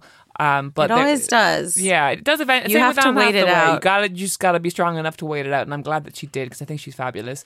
Um, but there was so much hate for her and, and people said that you know she couldn't act or whatever. I just think she had a very specific kind of charm that like worked on some people and didn't work on others, and that's what movies being a movie star is all about. But this her saying I look quite pretty hmm. was a real thing for people, and the idea that someone couldn't enjoy how they looked on their wedding day. I think really spoke to how where we were in the culture. yeah, I think that's one of those like beautiful sort of well observed Richard Curtis lines where Yeah. like I do really feel like he understands women as well as men. I agree. Um and I think that's such a as you say it's it sure it's not necessarily the most like immediately um correct thing to say on seeing a video but that's what's charming about it. Yeah. Is that you're so excited to see yourself on a day where your hair and makeup was professionally done, where you've been thinking about how you might look for your entire life, and then to be like, oh, I pulled it off. Yeah, The the excitement in that is really beautiful and really honest. yeah, it's lovely. Yeah, it's lovely. And it's I also believe that somebody would come around unannounced to, to someone else's house if they thought that like their one chance of having a nice wedding video might live with them. How do you think you'd react if you found out that somebody was following you around all day with the camera on your wedding day? Because I think it would take me two views to notice. I don't think I would have occurred to me in the moment that it was just of me because I would because I would be the only person I would be interested in seeing in that moment. No, I mean she. I think her trajectory through it feels right, where she's like, "Oh, that's nice. This is exactly right," and then she's she goes, "You've stayed quite close, haven't you?" Which is such a haunting line. it's very like, "Ooh, ooh, yeah, yeah. ooh." Um, it's like when a British person says, "Like she's a bit tricky," and you're like, "That's the worst person that that person's ever met in their life." Um, getting a little euphemistic with "You've stayed quite close." And then I think she plays it really beautifully and subtly, where she, because there's the realization in that moment is like very layered. She realizes that this man is in love with her. She, and she also, I think, seems to feel um, the there's like relief that he didn't hate her, which she was worried that her best friend's husband hates her. And then there's immediately the kind of more difficult, complicated realization that he's in love with her. And then I think there's a really sweet layer of empathy toward him for being. Um, she thought he was this aloof, remote guy, and actually he's slightly pathetic, lovelorn guy. Not pathetic, but like the the way that love makes everyone pathetic, you know. Um, and I think she plays that really nicely when she's watching him do his little Yeah. display. I think it's a very sweet performance when from he's her. when he's doing his show that he rehearsed. Yeah. Smothered has quite a long bit about the cue cards. in the episode six is a Christmas episode, and um, actually, there's a running thing in the episode where every time any character turns on the TV, Mm-hmm. a different part of Love Actually is on. Was that expensive to do? No, because the the very short, very short. Bits. Oh, I see. Okay. Um, Movie magic. I think it's an it's a an imperfect storyline that is well acted and has been sort of um, retroactively condemned. I agree. And I also think it's responsible for a lot of women who have husbands or boyfriends with very rude friends thinking that they might be in love with her. It's a it's a more fun option to be It's fair. more fun rather than that guy just sucks. Wouldn't you rather? I would much rather that he was that they were all secretly in love with me. and why not just think that? Who's it hurting? Who's it hurting? Who's it hurting? Thank you, Keira, for this gift to us. yeah. Also, I've been trying to make that hat and hats like it work on me for years, but my face is too round. What what hat is it? Is it a That, flower the on it? no, the baker boy hat that she wears. Oh, when she brings the pie. I think she looks so sweet in it. I could see you pulling that off. Actually, I, I think believe in yourself. Okay, I'll try. Mom deserves the best, and there's no better place to shop for Mother's Day than Whole Foods Market. They're your destination for unbeatable savings, from premium gifts to show-stopping flowers and irresistible desserts. Start by saving 33% with Prime on all body care and candles. Then get a 15-stem bunch of tulips for just $9.99 each with Prime. Round out Mom's menu with festive rosé, irresistible berry chantilly cake, and more special treats. Come celebrate Mother's Day at Whole Foods Market. Mom deserves better than a drugstore card. This Mother's Day, surprise her with a truly special personalized card from Moonpig. Add your favorite photos, a heartfelt message, and we'll even mail it for you the same day, all for just $5. From mom to grandma, we have something to celebrate every mom in your life. Every mom deserves a Moonpig card. Get 50% off your first card at moonpig.com. Moonpig.com. Number four, we're getting to the good ones now. We're getting to the ones Yeah. that we really do appreciate. Yeah. We got Liam Neeson and his drumming stepson. Great. Great. It's great. It's very sad and also very sweet. Yeah, and I, I because it becomes, I think it's very close to the top of the movie, right? And you have the wedding and the funeral, and like Richard Curtis loves these big life events that bring people together, and they both have these really strong musical components to them that make them feel really joyful, mm. like the "Bye Bye Baby, Baby Goodbye." Oh, devastating. Ugh, because it's so like what, like I remember I went to um, a cremation once of my uh, neighbor, my neighbor I've known my whole life, and uh, it was you know it was sad, and he definitely died before any of his children expected that, and at the crematorium, the coffin went into the furnace, I guess, um, to Daddy Cool.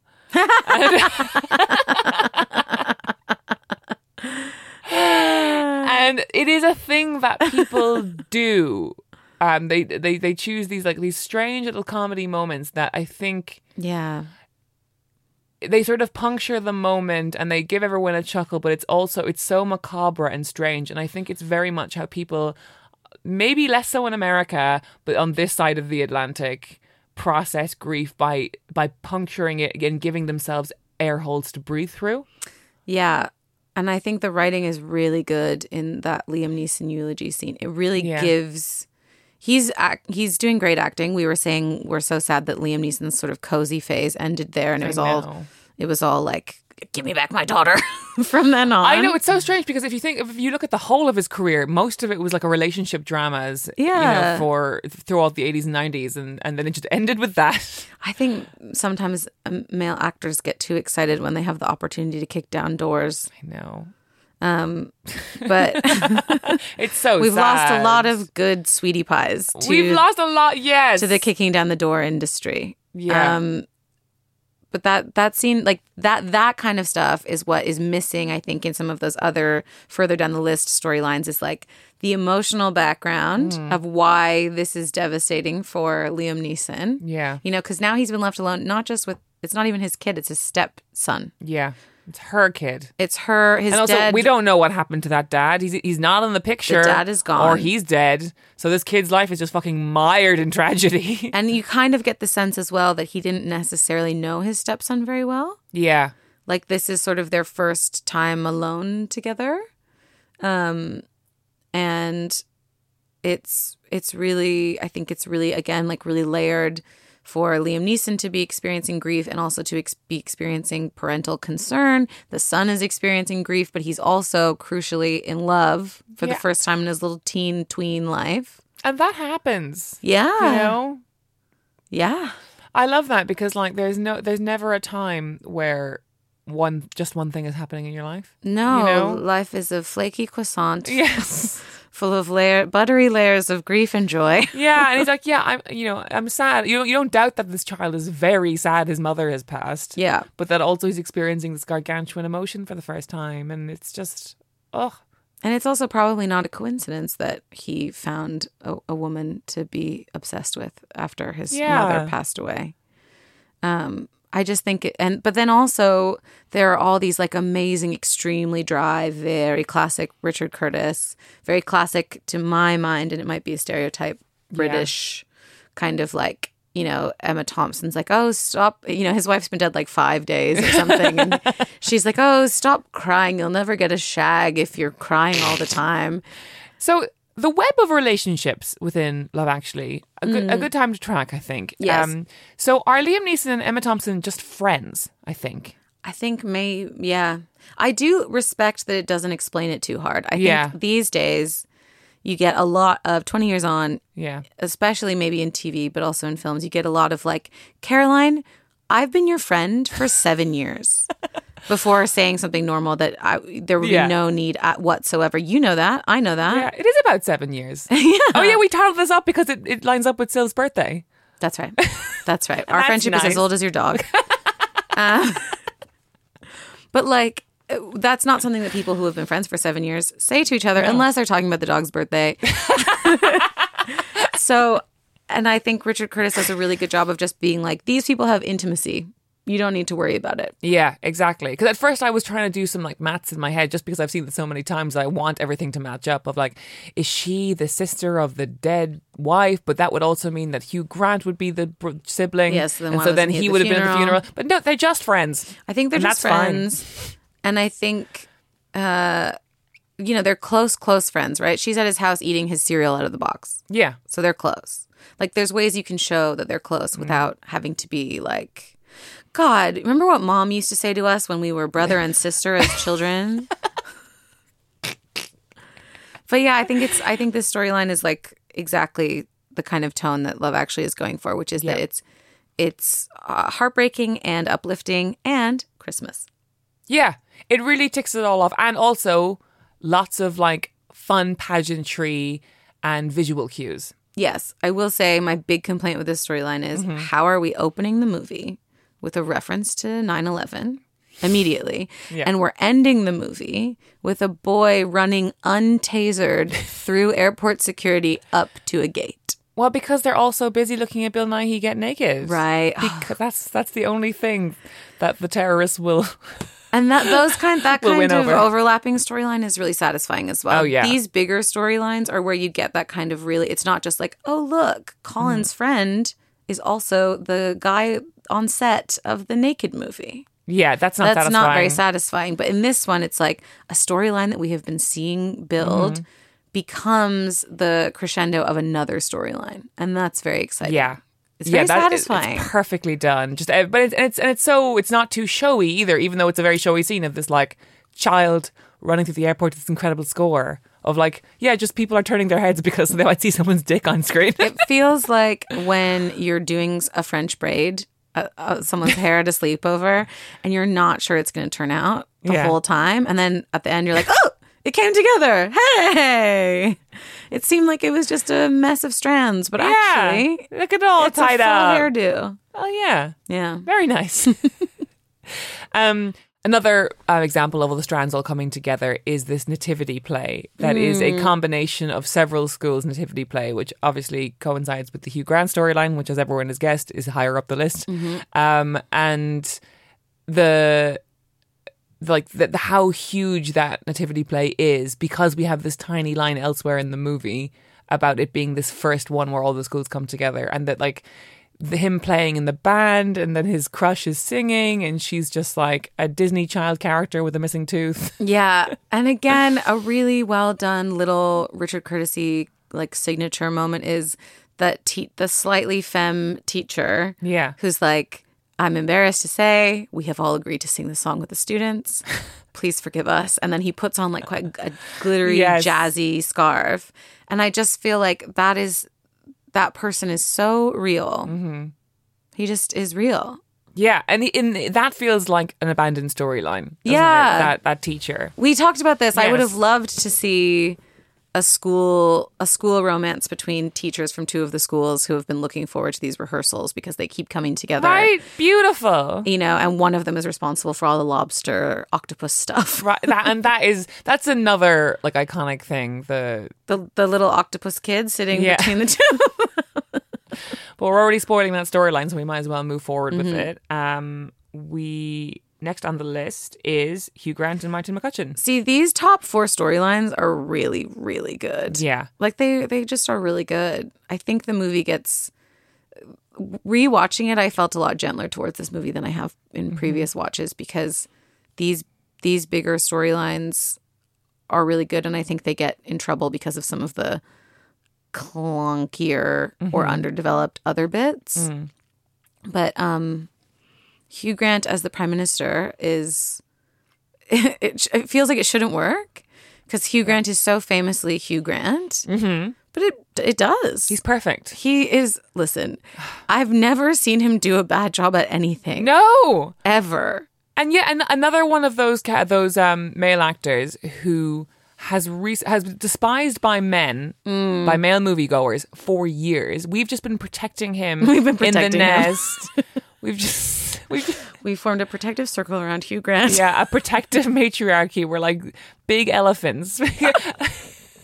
a matriarchal society of elephants protecting our little our little baby elephant who is Hugh Grant. And then slowly he's gotten big enough to walk over to the other male elephants and start being in Guy Ritchie movies. And now they're all like, hooray. He said recently that he's in the weirdos phase of his career. He's absolutely in the weirdo's phase. He's in the new Wonka movie as the original what- Oompa Loompa. This is what he was talking about when he said this. He was like, I do a good line in baddies, strange men, per- perverts. uh, yeah, and he does. He really does. But he, I think he twisted that himself when he did Bridget Jones's Diary yeah.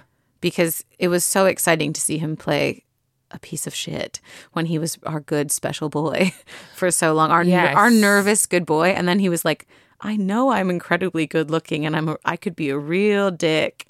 it's it's so fabulous, and I think uh, maybe a large part of that goes with that. Uh, I remember listening to you know uh, Dolly's love stories interview with Emma Freud. Have you ever listened to it? No, no, you don't listen to podcasts, and you won't listen to this. No. and that's fine. But it's Dolly I'm interviews Emma. Freud, and it's it's fabulous. And the way she talks about Hugh Grant is so beautiful, and so somebody who has known someone for thirty years, in the sense of like, I think, Jealous. I think Dolly asked something like, you know, have you ever fancied him or whatever, or, uh, or something, Great question. something God, charmingly indiscreet, and.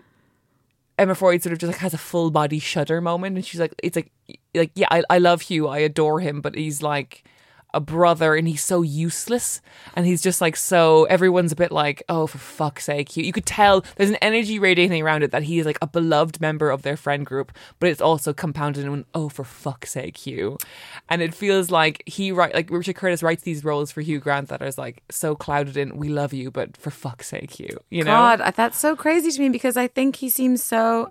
I guess, listen, he wouldn't be the first person to be really uh, in command of his creative abilities and not his Yeah. living faculties. But um, I just think I'm so impressed with him as a performer because he. It would be easy to say that he does the same thing in everything, but actually, he's just the same level of charming, and the performances are really different They are really different, and Yeah. he's so good uh, as the like slightly self-deprecating prime minister yeah. and i i think one thing that could have become considered quite corny but actually is has really stood up and everyone just loves it and i think always will is the dance Oh, so good. it's so good Again, big visual moments in rom coms are necessary. Where there's not, it can't all just be charming dialogue and good patter. It has to be big. dancing in anything i think i'm always happy to yeah, see it Happy to see it. And he really gives it his all. They pick a really fun song. And when he gets caught at the end, they deflate the entire thing in a very comedic, like, very, it's a good, solid punchline to a moment that could have just ended. Yeah, But like, they, they give you, it gives you everything you're asking for. it's so good. Every little movement, every little shimmy, Yeah. so nice. And it, it also isn't. he's in Downing Street listening to Jump. Like that's funny. And it's not just there for comedy value or for charm value. It shows you how he's feeling in that moment, Mm. which is like he stood up to this guy who was hitting on the girl he likes. yeah, Who happens to be the president because we're living in the, you know, like very heightened world of this movie. Um, and he feels like a big man. yeah, and everyone loves him. Yeah. And then he gets caught like expressing this really openly by like a you know, sort of a funny, fussy older lady. It's so, and he tries to play it off and it's impossible. It's perfect. It's so perfect. Do you think that because Richard Curtis is like a, a political person in such as he's, you know, behind comic relief, he's clearly somebody who cares a lot about the world and making it better. And thinking about 2002, which is when he would have been making this movie, and it being this moment where, you know, Tony Blair and George Bush getting together for to invade Right. Iraq, hmm. and the whole thing of the special relationship being such a parroted thing in the culture at this time. Hmm. And does it feel like trying to make a very mild political statement into a very in a very romantic, overblown Christmas comedy movie. To be like, maybe America doesn't need to be in charge of us all the time. Yeah. Sure. sure, it could. It could. But it just made me think that if like if if that kind of th- basically whenever a movie comes out now, we're so especially if it's supposed to be frivolous, we're so keen to um validate our interest in it by saying it's politically important. Like um Crazy Rich Asians, for example. One of my favorite rom coms of recent years. I love that movie. I'll watch it anytime when I'm hungover. But there was so much emphasis on how important it was that it's like maybe more emphasis on how good it is. And it's know? supposed to be quite fun, I think. It is. I find Yeah. it very fun. I find Constance Wu so adorable in it. I think she could easily be like the next Julia Roberts. Like, um, but I think if this storyline came out today in this, you know, if the war on terror was happening now, people would be in a big rush to both decode and congratulate it because I think most rom coms are very carefully non political now because of how streamers want to kind of watch their backs a bit. I don't know. Am I overthinking it? yes. Um, no, I think those those things were happening at the time, and like like you said, or maybe I said, like we've talked about, the movie opens with the reference to 9-11. It's Yes. very rooted in in the what was going on in two thousand and two. Um, so I don't I don't think it's impossible that those things are front of mind, and also, no, yeah, I think that's possible. yeah, good. Yeah. Um, obviously, because it's a romantic comedy, that those concerns are sort of secondary to the bigger thing of seeing seeing somebody snaking on your girl. Yeah. And um, I think Martine McCutcheon does such a good job. She's so charming, She's so charming. and and her stuff could be a bit. Her character could be a bit, you know, like any kind of like. Again, this is why I think Richard Curtis it seems like someone who knows women because those kinds of like dithering characters can be a bit a bit tiresome. Yeah. And she just seems really full and real and like her family is funny and and sh- the way she, she you know like constantly swearing and stuff. I just think Yeah. it's very charming. And it's funny because like Richard Curtis is known so well for depicting London life, but also always a very specific form of London life, which is mm. like the West London. My friend is an investment banker, and my other friend owns a restaurant, sort of London. But this is like a version of London we don't see that often, which is like a working class girl from southeast London who lives with her family in like a two up, two down in Wandsworth. You know, Yeah. like it's that, that that's like yeah, that's a person. Yeah. that's a person we you and I meet every day, and like it's just very charmingly rendered, and I just believe her. You Yeah. know? Yeah, and she's so gorgeous as well. she's so gorgeous. Um Those little 2002 eyebrows. and her uh, apple cheeks. I know. Really at the height of her powers, I would say. Are we even going to bother with the white stuff? I think the more I think about it, the more I'm like, there's something interesting about. Obviously, it's exhausting to hear that stuff, and definitely did a number on my mm-hmm. the same way Bridget Jones's weight. I think, mm. as someone who famously has an enormous ass. Oh yes, Um, actually, I will say while we're the while ass we're of here, Monica's ass. while we're here on mm-hmm. Monica's ass, when Dolly explained why the, the the group chat was called that, she said that she wouldn't say why for discretion reasons, which makes it sound like something terrible happened to my butt.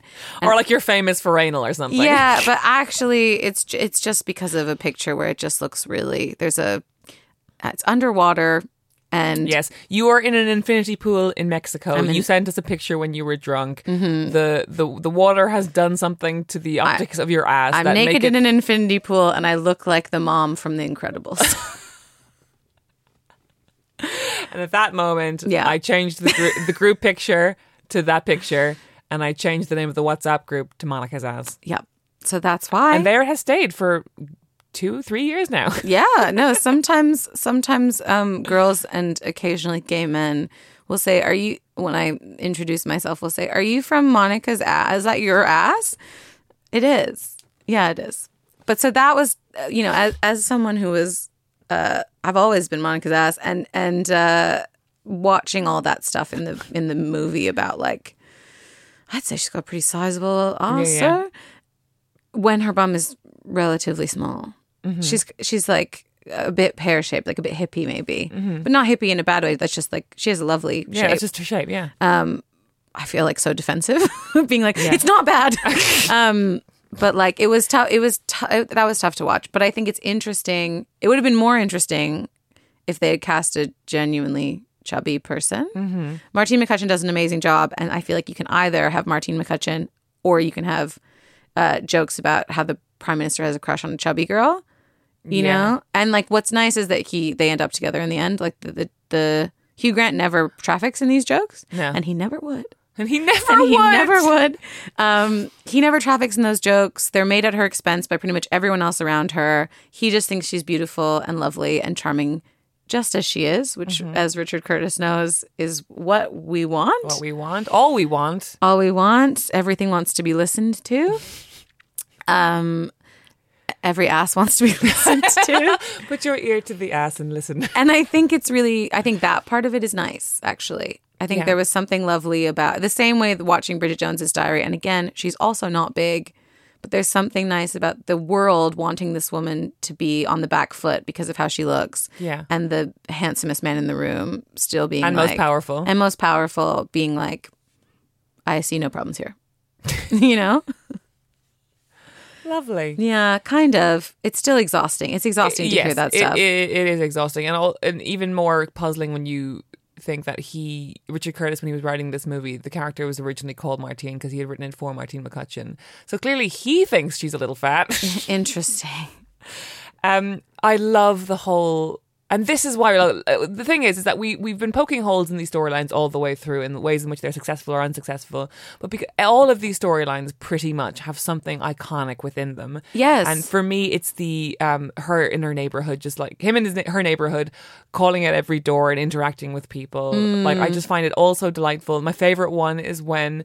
The kids open the door and they think it's carolers, and then he starts singing uh, "Good King Wenceslas," and then his his chauffeur starts singing, and the chauffeur's voice is incredible. And Yeah. it's like booming soprano. And that kind of like slightly heightened reality stuff is what I love about romantic comedies. Mm-hmm.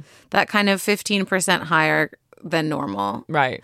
because there it's something that could happen in real life but it happens at exactly the right moment, which is almost never the case in real life. Yeah, and it's like again the um the marrying of the the magical this is this is bigger than reality moments Yes. versus the very practical moments which is like yes he's gone through this entire neighborhood looking for the love of his life but now he has to share a car with a, with a paper mache octopus so they get to the nativity play on time and there's like conversations about whose car we're going to take which is so british you know Yeah, yeah, yeah. It, it feels like that perfect marrying of like the real world and the crazy world Yeah, I agree completely. All all of the and again, when when the movie really sings is when all of those heightened elements come together and Yeah. and meet the real world. So he's knocking on a door on a street and but he's also the prime minister And she, yeah, and an older lady's like, "Aren't you the prime minister?" and he's like, "Okay." So now I'm doing door to door Christmas calls, you know. Um, and yeah, there. I just think everyone at the height of their powers is like really killing it killing in this storyline. I love it it's it's one of the more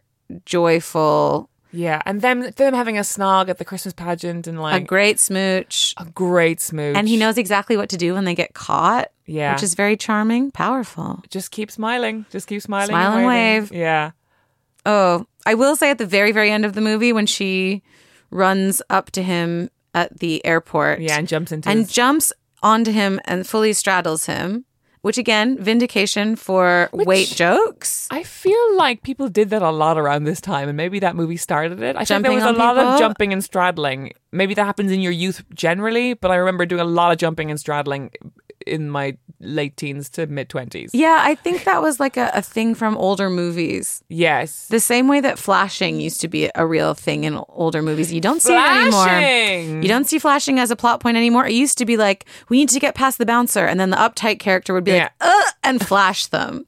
Absolutely. and- although there's that new rom rom com show, Dave from Dan from Accounts, that apparently Colin from Accounts, you're from right. Accounts, yeah. That um yeah, because it's not a flashing scene. And the flashing in that one, though, is, is interesting because it's played as like quite a strange thing to do. Yeah, Not- I haven't seen it. I've just heard about it. Oh, it's Yeah. great. It's great. Really recommend watching Colin from Accounts. We have two storylines left, and uh, coming in at number two is the Christmas number one. I love this storyline so much with Bill Nighy and his Christmas number one. It's fantastic. and it's the first scene in the movie. It is literally him recording. Um, what's it again? Oh my god, what's the song? Christmas is all around Christmas us. is all around us. it's so funny. It's so funny. and also feels like the most realistic plot in the entire movie. Yeah. this is so something that would happen in this country. The obsession with the Christmas number one is very strange. Mm-hmm. Um and very interesting. Like the, the like, let's all get together and send a song to number one for Christmas. Yeah, and it, I don't think it exists anywhere else. It doesn't exist in Ireland. It doesn't exist in the No, States. certainly not in Canada. no. Yeah.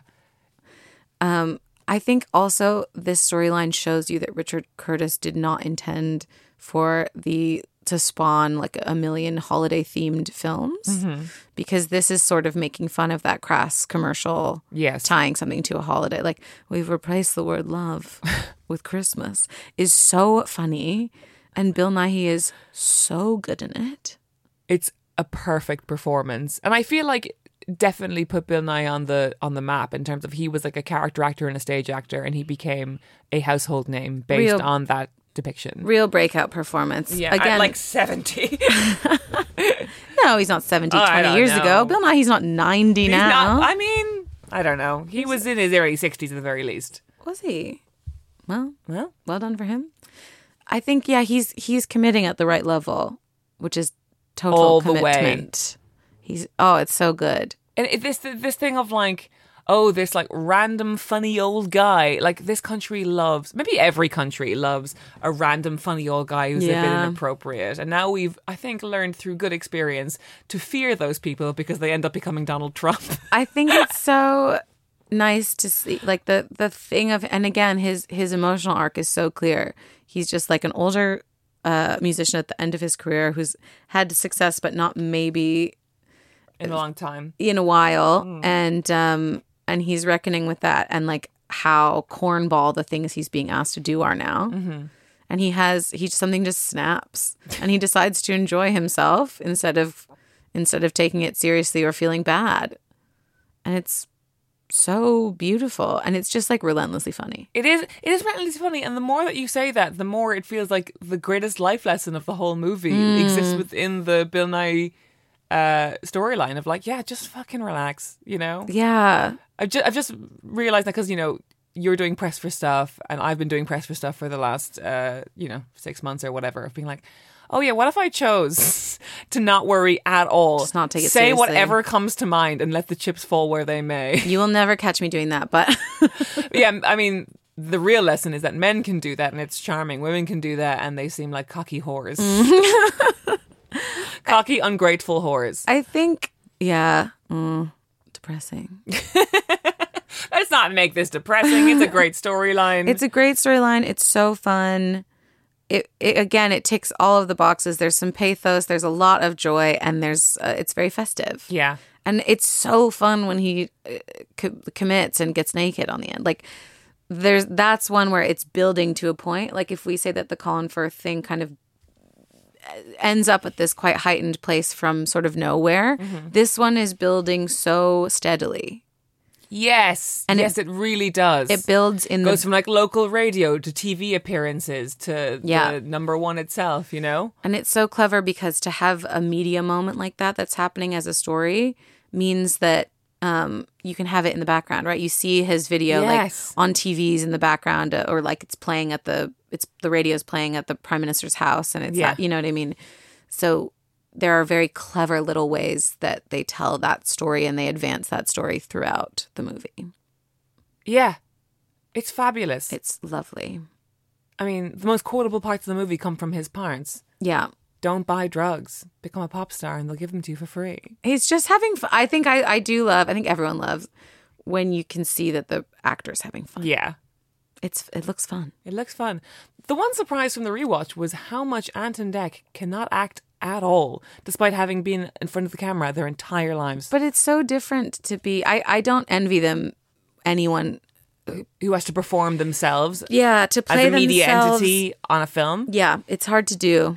Brian Williams is really good at it. He does it on 30 Rock all the time. Brian Williams. Oh yes, uh, Allison Williams' father. as Yes. he's known, as he's known to our generation. Yes, he's not a thing over here, but uh, the only reason I know he is is because of that. he's really good at it on 30 rock Yeah. um but it's i think it's really hard to do because you're already playing a version of yourself as a presenter Yeah. and then to do that in a in a fictional context would be very difficult I can imagine. But Sorry it, to Ant and It Dec. feels like they were given one note, which is that you're quite nervous. Yeah. and they just they they doing like child performances of what nervousness looks like. yeah yeah that's true whereas actually real ant and dec are, are their whole job and what they're good at is like being kind of unflappable yeah, right. and like jo- jolly Exactly. Yeah. and maybe that's part of it. Um, and then he spends Christmas with his his manager, manager. who they also get some digs in about his weight it's not necessary guys It's Not necessary. we could have the whole movie without it it would be fine Yeah.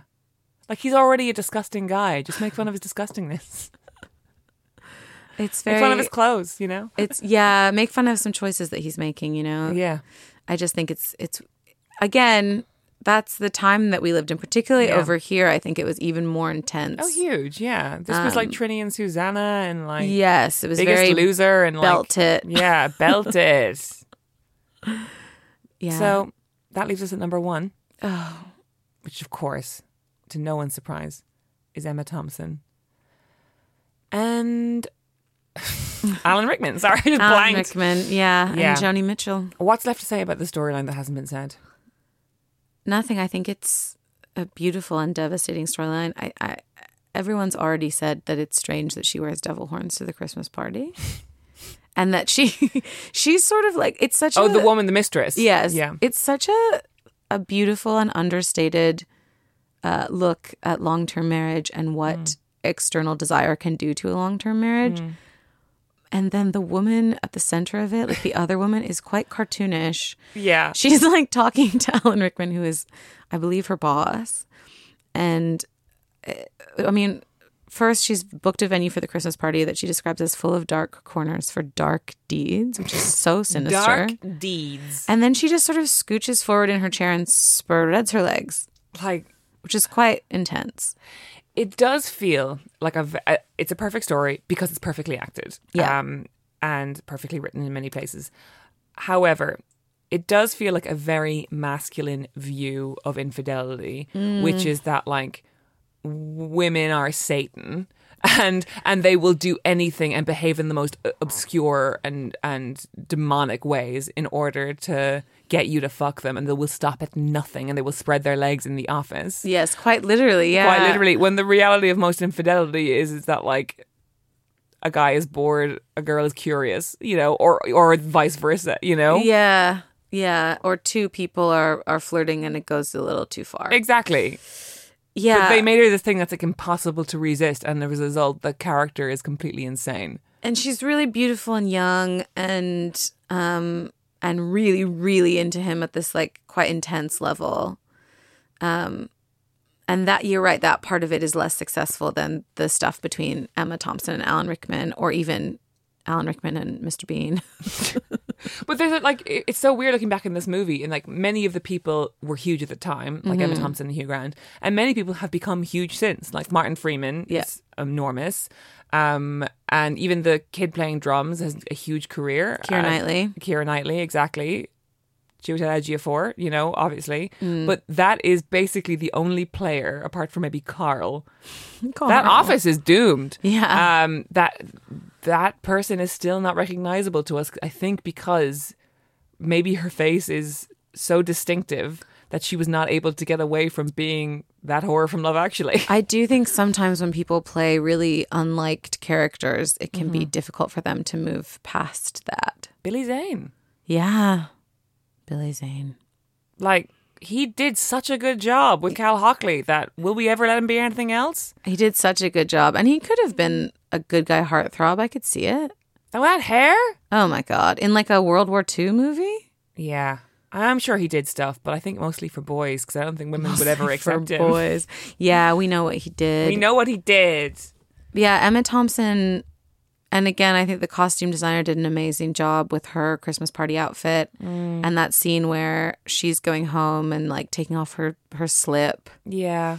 um and like you know like straightening out the bed. I, oh, she's very pretty, isn't she? And then Alan Rickman saying, "Is she?" Her Oh, going, so pathetic. Oh, darling, you know she is. it's so pathetic to say, is she? I know it's so pathetic. Alan Rickman does a really good job as well of seeming like a regular man having a pathetic moment. Yeah, Even buying Yeah. the necklace is slightly pathetic. it's so pathetic. It's not like it, you know he didn't like make a comment to her back when she was like flirting with him. Yeah. He went to a jewelry store, snuck off while his wife was yeah, there. holding a coat, like it's all very. Very pathetic. it's pathetic. And I think what's important as well is that, and maybe this is the, the dressing of that mysterious office space is so important, is that he's not like a CEO of a finance company. It's not a sleek office environment. It's quite a homespun office environment, I would say. Mm-hmm. Yeah. Like maybe it's sort of low, lower level charity PR, I'm going to say. yeah. and um, like, yeah, he's not the sleek, powerful guy. He is somebody who is trying something and actually can't stop himself from trying something. Yeah, and I think it's really inter- an interesting choice and brave storytelling to leave it unresolved. Yeah. Emma Thompson gives that amazing speech. Also, I think I've never cried during that before. You and I were We were inconsolable. both crying. We actually couldn't look at each other because we could feel ourselves crying so much. And if we looked at each other, we'd cry more. It was like deep wells. because I think it taps into something that I I didn't notice as much when I was a little younger, which is that things in life will break your heart and you have to carry on doing other things still. Yeah. um, which is like basically what the character in my novel doesn't know and then learns. But like Emma Thompson realizing, having a private, devastating moment of heartbreak Yeah. where she doesn't even have all the answers. That's the part where I'm like, God, this woman's so restrained. I would have been like, where is it? Yeah. like immediately She just takes a couple of minutes to herself while listening to both sides now. wipes her eyes and then Pats gets the duvet. gets the kids ready and, Yeah. and watches the whole friggin' Christmas concert. Yeah. You can tell that I'm worked up because I just said friggin' like a real Canadian. Watches the whole friggin' Christmas concert. um, sitting next to this man who maybe is fucking his Someone. cute executive Yeah. assistant.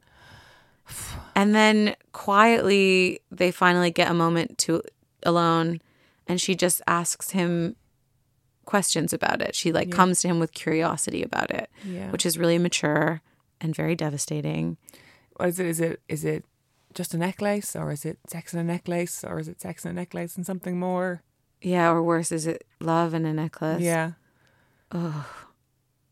I can't. I think it's like I feel like I just if I talk about it anymore, I know. we'll start crying again, and it will be unusable audio. um, but the thing about the Joni Mitchell CD that absolutely just fucks me up is that like he does love her and he has listened. Yeah, everything in the good everything in the world wants to be listened to, and she's been listened to. And the idea that someone could know you so well, love you so much, understand you completely, and still betray you utterly is this weird duality that exists in all human beings who have loved people. Like, yeah. I think that's what's what's really heartbreaking about the whole thing is that you can see that he cares for her and you I don't think that this is often the case with stories about infidelity. You can see that he is messing something up. yeah, and he knows that. And he knows that and he's compelled for various reasons in in a way that I think is really human. Mm. And it's like he knows that he's he says I've been a fool. yeah, I've been a fool. And it's like And you, what, what's the exact words? You you have been. You've made me a fool. But And you've made the life I lead foolish.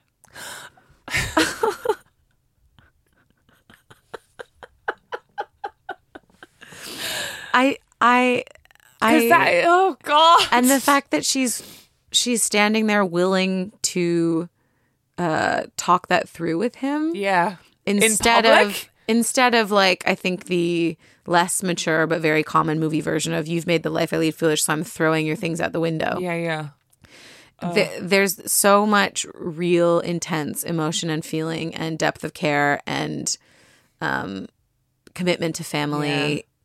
It's like it's a really complex scene and situation that I- do think gives everyone an equal amount of room to have every feeling that they have about it, which just makes it it's really gorgeous. I think it's just like I I Yeah. personally would love to watch that whole movie.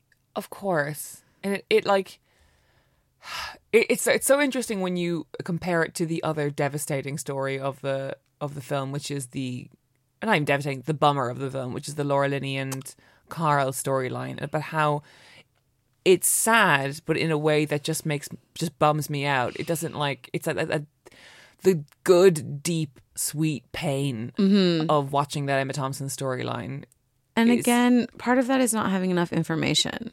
We Yeah. don't know where Laura Linney and her brother's family are, Yeah, or why they're American and in the and UK. he, he lives there. yeah, and and we don't know what anything about Karl No. except that he's attractive and she's liked him for a long time. Whereas in this one, in this storyline, there's a lot that's communicated between the between these actors just by virtue of like they have kids together Yeah. and and you're right his gift is a really good gift that's such a heartbreaking thing Yeah. he's not a monster he's making a really bad choice yeah, Oh, yeah. And also, I think great relationships like that is like like you know to go back to when Harry met Sally. We if we took the whole running time of that movie, the Carrie Fisher and um, I can't remember the name of the guy she ends up with. We don't see that much of them alone together, but we there's Is enough it there. Jez? For, Jez? I think it's Jez. My God. Um, but there's enough there that we can imagine what their home life is like when we're, we can't see it. And with Emma Thompson and Alan Rickman, I just always get this feeling whenever I watch that. I'm like, oh, you know, they're they've got kind of young kids for how old they are. Yeah. So you get a feeling that they kind of met slightly later in life and that they had both held on for the right thing and that they both really loved having this home together. you yeah. know? And I think in the scenes that they're in that aren't directly related to their storylines, when they pop up in other Yeah. people's storylines, there's a lot of really good character building happening. Yes. Like you you see Emma Thompson being like stalwart, but also Yes. funny and really smart and you get the sense that she really loves her people. And you see Alan Rickman being largely quite a good boss and friend. Yeah. Um, and they're they're both depended on by other characters as being empathetic and wise. And they're it helps that they're so warm and witty as performers. They're so charismatic. So you're just like, yes, kiss, Yeah. together, absolutely. Um, but I, yeah, I just think they're it's really well written and really complex and really an example of like what this genre can do at, at the peak of its powers. Agreed. And that's Love Actually ranked. Do we have any closing thoughts? We've been here for so long. I know we just both almost made brought ourselves to tears thinking about Emma Thompson listening to Very Mitchell. common. Oh my god, it's half twelve. Oh god, I know. yeah. So Monica Heisey, you are the author of Really Good Actually, the unmissable smash hit that's everywhere right now. It's like you walk out of your house and someone's going to try and sell you a copy of this book. It's fantastic. um, and I've read it three times. That's so nice of you. I'm gonna Come- cry again. I mean, the first time just because you're my friend, and the second time because he was like, you know what, I'm going to just grab this off the shelf while I'm waiting around for something else, and then oh, I've read the whole thing, and the third time because it's an audiobook, and it's like one of these books that like, even though ostensibly the storyline is depressing, the way the way the sentence just move together as one makes it a really comforting reread, and lots of things get compared to Heartburn and like Heartburn does the same thing for me, where it's like it's a de- it's kind of a short and small depressing story, but there's something about the lyricism and the joke writing that just makes it this thing that you go back to again and again. And I that I really think that your book exists next to it for that reason. oh my god, And you also have a TV show. I do. If you're listening, I would really love you to watch the TV show. Oh Yeah. my god, um, it's called Smothered. It's on Sky and Now TV, and it's it's a romantic comedy. And um, there are lots of ways. I'm sure that I feel like sitting here talking about someone else's romantic comedy and all the things I think could be better. Having just released my own, I'm like, I there are so many ways that it could be better, but we really did try very hard. I think we actually changed the bio on Monica's ass to being "We tried really got hard and the show is good." because you needed quite a lot of soothing around this time. Yes, I tried really hard, and And the show the is show good. is good. Thank you, Monica Heisey. Thank you.